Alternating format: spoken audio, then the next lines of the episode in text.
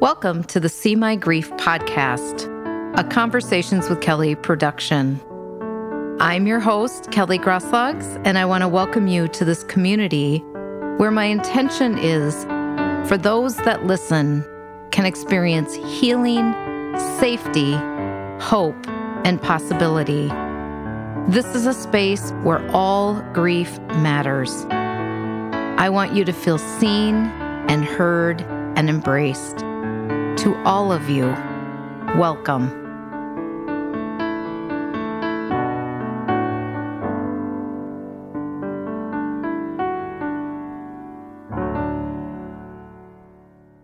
Hello, everybody, and welcome to the See My Grief podcast. I'm Kelly Grosklags, and I am your host. Today, I am going to be talking about timelines in grief. I've had several of you reach out lately and I feel like it might be worth just doing a quick episode on. So today it's just me. I don't have any guests joining me, which is unfortunate because I have a lot more inspiration when I do. But today I want to talk about these timelines that we get set up on or for when we are grieving. A couple things I want to say right off the bat is that there is no timeline there is only your timeline. Now, there are things that we as trained professionals look at when we are working with people. There are things in terms of length of struggle. If, for instance, you're not able to get out of bed after a month, or you're still not eating, or engaging with people, that's something that maybe we want to take a look at. But in terms of grieving, missing the person, sadness, hoping that things are different, feeling like life may never be the same because it won't be the same. These are things that can go on for the remainder of your life. Now, we know that grief softens. We know that those hard edges of grief soften over time. Again, that's going to be unique for each person. It depends on how significant this person was to you, or animal, or whatever you were attached to that you lost. It's going to depend how significant this was to you. When we love somebody so deeply, we will spend our lives grieving and honoring them. People ask me, Kelly, it's 10 years out. Why do I still at times struggle on their birthday or have an issue on our anniversary or cry when I see couples in restaurants? And my response to that is because you have an emotional attachment and deep love for the person who died. I think it's best that we not spend time judging our emotions rather embracing them and allowing them. Grief needs space. It needs space to breathe. It needs space to heal. It needs space to be. Now, healing is an interesting concept when we talk about grieving because many people think to heal is to make it go away or to not experience it anymore. Healing is steps. Healing is in layers, healing is in moments of grief.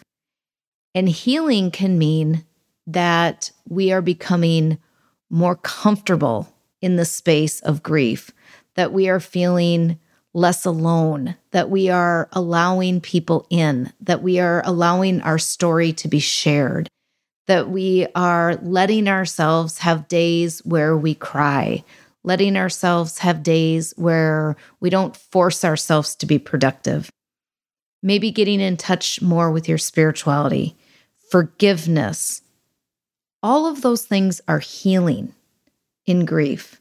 But healing doesn't mean you don't experience it. This isn't like healing from a broken foot, where we do the steps that are prescribed to us, and eventually the broken bone heals and we don't struggle with it anymore.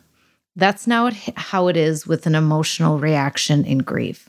So, what we can expect is that as time goes on, we learn how to maneuver and integrate and navigate this loss in our life. And it has been 40 something years since my mother died. Now, I will say that there are years that coming up on her death anniversary or her birthday or my birthday or my children's birthday that it's softer. It doesn't necessarily impact me. I'm aware of it, but I'm not real activated by the grief. Then there's other years where, for no rhyme or reason, I really struggle. I feel such deep sadness, such deep longing, and sadness that my children never got to meet my mom and for all that she's missing out on. I might have more anger for the fact that she didn't necessarily take care of herself better. And if she did, could still be here. So there's lots of things that can circulate throughout our different years in grief. I have learned to take the timelines off and to calculate, well, how many years has it been? Why do I feel this way? And rather just reach out, let someone know I'm having a hard time, and allowing my grief to pass through me in that moment. As you go on, as you go on in your days, your months, your years after the loss, you come to realize that that grief is your continued bond to whom you've lost. It is in those moments when you allow yourself to really lean in to what you're experiencing, maybe diving deep into a photo book or a photo album or videos or cards or letters or whatever you whatever may be and you really let yourself go down that path of feeling and missing and longing it is in those moments that we are connected to our people. We have this bond that will forever be when we are allowing ourselves those moments of grief. When grief comes knocking in the early days, we want to say, go away, slam the door, and don't ever come back. However, as time travels and it becomes softer, we realize that we actually want to have those moments of remembering and being with the grief. So we don't slam the doors. We actually say, It's okay to the grief. Come in, sit next to me, and let's be together.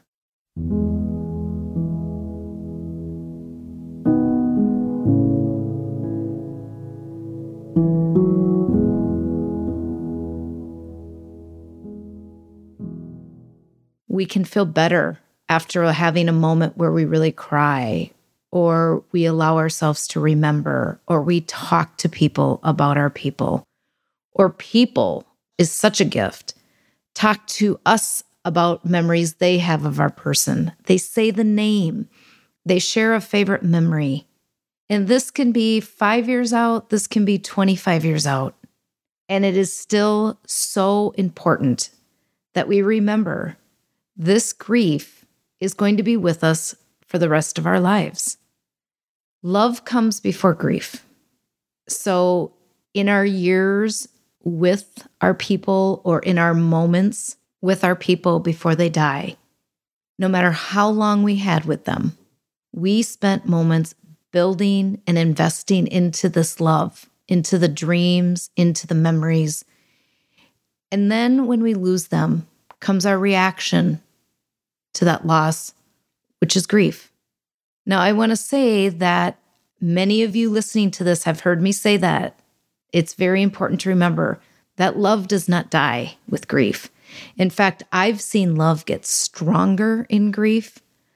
I've seen people become more in love with this person when they realize what they have lost or what they realize they are missing in their life, and their love can almost feel stronger.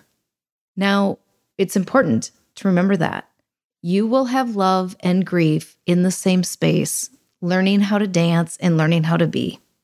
There is nothing wrong with it. In fact, it's encouraged. It's encouraged that you allow that love to come in as that balm to that grief that some days can feel sharper and more difficult. Also, when it comes to these timelines that people get very concerned about, particularly society, where we get very judged on grief. Either we're not grieving enough, we're grieving too much, we're grieving too long. Not everybody after the loss enters into a healing space of grief. So, for instance, if you lose somebody really significant to you and you're in your teen years, you may not have the capacity, the skill set, or even the desire to deal and sit with those experiences of grief. It might not be until you turn 30 or 35 or have your own child or get married or graduate from college that your grief starts to bubble up and want attention.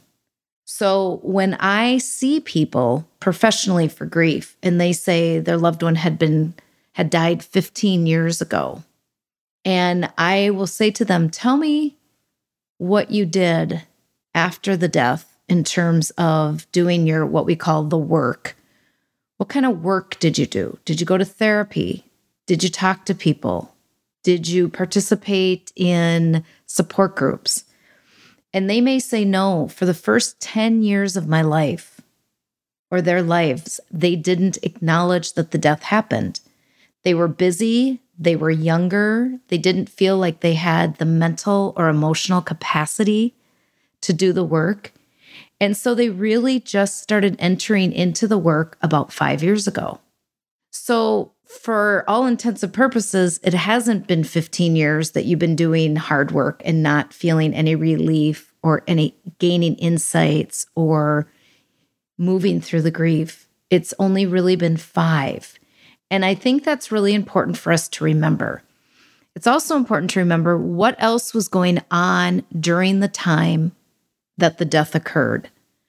I've counseled people where they've had a significant death. At the same time, they're going through a divorce and possibly multiple deaths are happening, or they're changing jobs, or they've lost a job, or whatever it may be, or somebody dies in their family and then another important person gets sick. So they have multiple things going on at the same time that this loss is occurring. So the human being can only handle and maneuver so much at a time that that grief is always there waiting in the wings but it may not be the prominent thing that gets attention and gets tended to because people have to deal with sick family members. They have to look for another job. They have to move houses. They have to do whatever. So I hope that makes sense that it's not just as cut and dry as the death happened in this year and it's now this year and nothing has changed. There's always things that impact how and when we really can do our grief work. Now, I will say that grief, significant grief, and after a significant loss in our life, grief will wait and it won't go away. It will wait and it knows that it deserves the attention. It knows that it deserves the tenderness and the healing and the embracing. And so, if it comes up 20 years after the death occurred, it's not too late for you to do your work. And in fact, all that you've gathered throughout this time, up until the time you are doing your work, will benefit you in this time. There are tools that you have gained that you can utilize, whether it's your spirituality, whether it's the friends you've made, whether it's a wellness routine, whether it's things you've read, whatever. So people will say, Have I done a lot of damage? by not doing my work. And I will say, we do our work when we do our work. And so I don't think shaming and blaming is something that is going to help you with your healing experience. I think it's really important to remember that when our work comes up, that is the time that we will do it. Now, you might hear my sweet little elderly dog in the background. He likes to make a bed and make noise, especially when I'm doing things like a podcast. So that's Bogey. I just call that out um, in the background, and he's right here. Also, the way your person died is going to impact grieving. So, if it was a sudden and traumatic death, you may not have the capacity to let the reality of these things in, which is very common in the human experience. Things that happen suddenly and traumatically, we can only let those things in in layers and in moments. And it might take us a long time to even acknowledge that it's real and that the death happened. When there's an expected death, for instance, maybe in a hospice situation, we obviously still have many feelings and emotions related to when the death occurs. But there is something to be said about having the ability and the time to have that anticipatory grieving, to be able to say things that are needed to be said, to say thank you, to say I love you, to say I'm sorry, to say I forgive you. But to be able to say goodbye can have an impact on your grieving. And I think that's really important is that again, we get judged on our grieving without people knowing all the ins and outs of our story and all the ins and outs of the particulars around that death. So today's message is be really, really gentle. We are not meant to walk this path of grief alone. In fact, I strongly recommend that it's somewhere in your healing experience you connect with a professional that has grief training, or that you enter into a group that has other people in that group that are experiencing deep loss, and that there are people that can kind of keep an eye on you, hold the space for you, and allow you to be how you are in that moment. It's always good to check in with a professional. But the thing that I really want to emphasize is get with a professional, whether it's a counselor, a minister, a therapist, a trauma therapist, who has an understanding of grief. Because not all mental health therapists, ministers, physicians, healthcare teams are trained in the specifics of what grief and loss looks like. And so I just want to recommend that touching base with somebody is always a good idea, but particularly with somebody that has the knowledge base and that can really hold the space for you, no matter what the timeline is as you do your healing. So today, be gentle, give space, allow the grief to breathe. Remember, this is your continued bond to the person you love. The times we get concerned are if you are going to hurt yourself or another person, or if you are not getting your basic needs met, like your sleep, your hydration, your nutrition, your finances, or if you are isolating to an extent where no one has seen you for a long time, then we definitely want to have more of an intervention but today, what I am talking about are the questions I continue to get, which are the natural reactions to missing somebody. Now, people get worried that when they start to cry, they're not going to stop. I have never seen this happen. So allow yourself crying, allow yourself laughing, allow yourself quiet, allow yourself time in nature. But just remember your grief is also your love story, and your love story will last forever. Be gentle, my friends.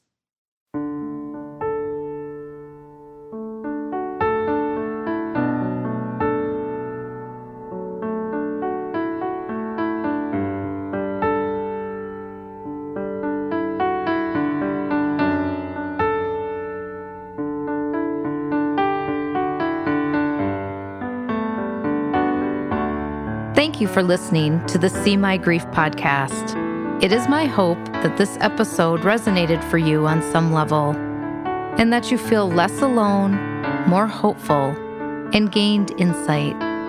These episodes are not to be seen as a substitute for medical attention or psychological treatment. Please see your licensed providers for individual needs. Thank you so much for sharing and subscribing to this podcast so that we can continue to grow our sacred community. I will talk with you next time, friends, and please know this I see your grief.